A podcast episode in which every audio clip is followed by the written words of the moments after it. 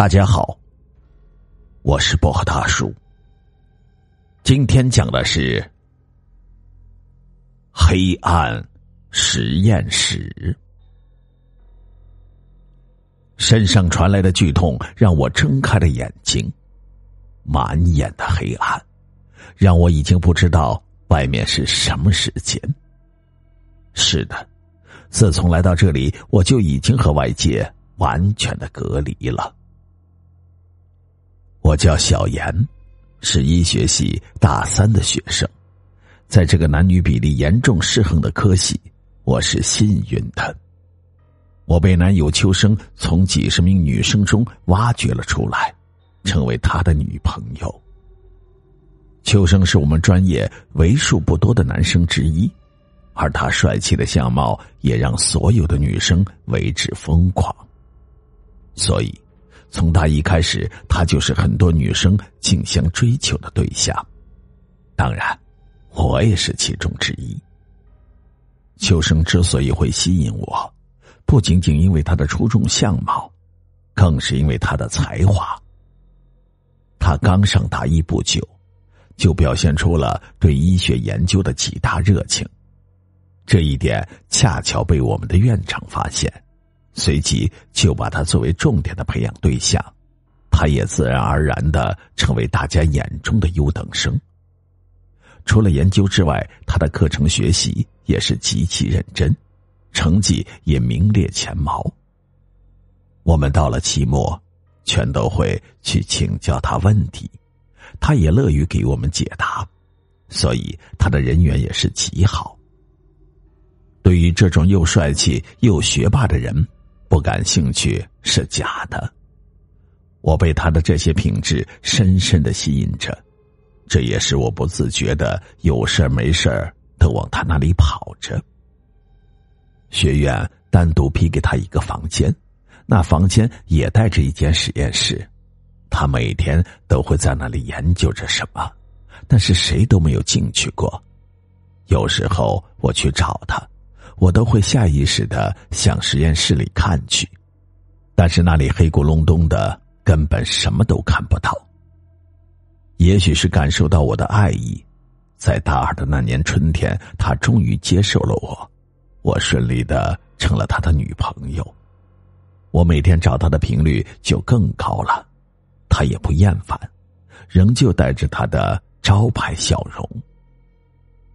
但是。我们从来没有一起吃过晚饭或者夜宵，因为当初他就和我约定，每天晚上他都要做研究，不许我打扰他，所以这也是我们唯一不在一起的时间。即便如此，我也很满足，毕竟我是受到他承认的女朋友。可是最近几天，他频繁的推却了我的邀约。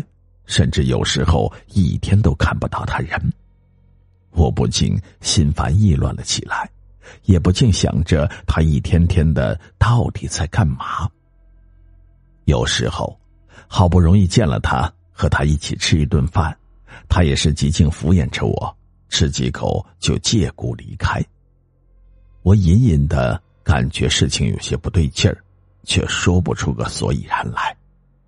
就这样持续了半个月，我终于受不了了。一天，在我软磨硬泡下，他终于答应和我出来。我直接质问他最近干嘛，为什么不能陪着我？他也只是说在研究。至于我问他在研究什么，他最终是没有说。对于他的这种隐瞒，我真的忍无可忍，但也不好当着他的面发作。但是至于他研究的这件事，我一定要弄明白。之后的一天，我趁他不注意，偷偷的拓印下他实验室的钥匙，然后又让他寝室的老大帮我把他约了出去，而我便瞅着这个机会溜进他的实验室，将钥匙插进门锁的一瞬间，我竟有些紧张，就是那种对于未知情况的恐惧。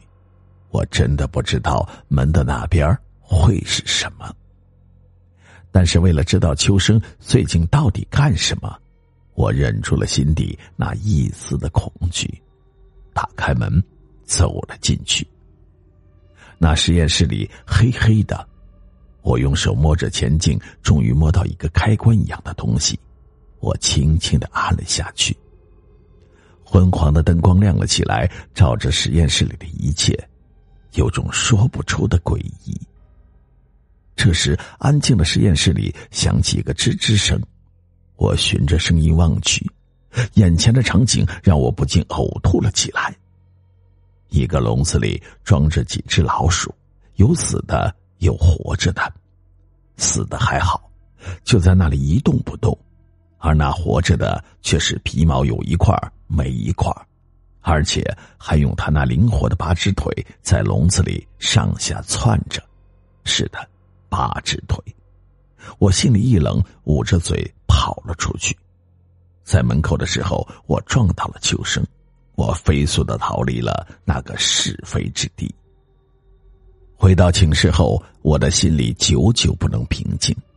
那样帅气的秋生，那样优秀的秋生，怎么做出这么恶心、这么变态的事情来？这时，我的手机响了，是秋生打来的。我本来是不想接的。但是毕竟还有感情在，所以我还是按下了接通键。秋生在那边和我解释说，那只是个半成品，不能说明什么，并且哀求我不要将这件事情说出去。听到电话那边秋生无助和恳求的声音，我的心立刻软了下来。秋生高兴的约我明天一起吃饭。不过地点就是他实验室那边的屋子。总之，不管在哪儿，他总算主动约我了，这是个好的开始，不是吗？第二天，我如约来到秋生的屋子，秋生早已叫好了饭菜，还带着我最喜欢的果汁，满满的诚意。我的座位正对着实验室的门，看着实验室的玻璃透出的漆黑。我心下还是十分的恐惧，但是在秋生面前又不好表露，总不能扫了他的兴吧。秋生贴心的给我倒了一杯果汁，他则给自己倒了一杯白酒。秋生平日里是不喝酒的，如今为了赔罪，连酒都喝了。我若是不原谅，岂不显得我小气？我也将杯子里的果汁一饮而尽。之后，他又和我说了一些话，只不过我的意识越来越模糊，最后竟晕了过去。再次醒来，已经不知道是什么时候了。眼前是一片的漆黑，安静的空间时不时有几声吱吱声。凭着空气中的气味判断，这应该是秋生的实验室。我想要站起来，可是全身都是软软的。同时，我感觉胳膊上是浮肿的，上面有着像是针扎过的痕迹。我恐惧了起来。秋生给我喝的是什么？我为什么会失去意识？他把我带到这里干嘛？又给我注射了什么？想到这里，脑子里浮起那只老鼠的画面。不，我不要变成那样！我大喊了起来，可是，一张嘴就是一阵的眩晕。在我意识即将逝去的当口，我只看到了一些踢门而入的警察。一个月后，我从医院里清醒了过来，坐在身旁的妈妈，想必这段时间她是很担心的吧。在我的央求下，他将之后的事情都说给我听。原来。在我发现他的研究之后，他竟将实验对象变成了我。在那天迷醒我之后，他将我藏在了实验室里，然后将注射在老鼠身上的试剂也注射到了我的身上。而家人因为连续几天联系不到我，便报了警。警察根据我的社会关系，将目标锁定在了秋生的身上，最终将我救出。秋生也被绳之于法。如今，我的身体已经大好，但是心里的阴霾却怎么也挥之不去。我永远不敢去想，我在那个黑暗的实验室里度过的那些日日夜夜。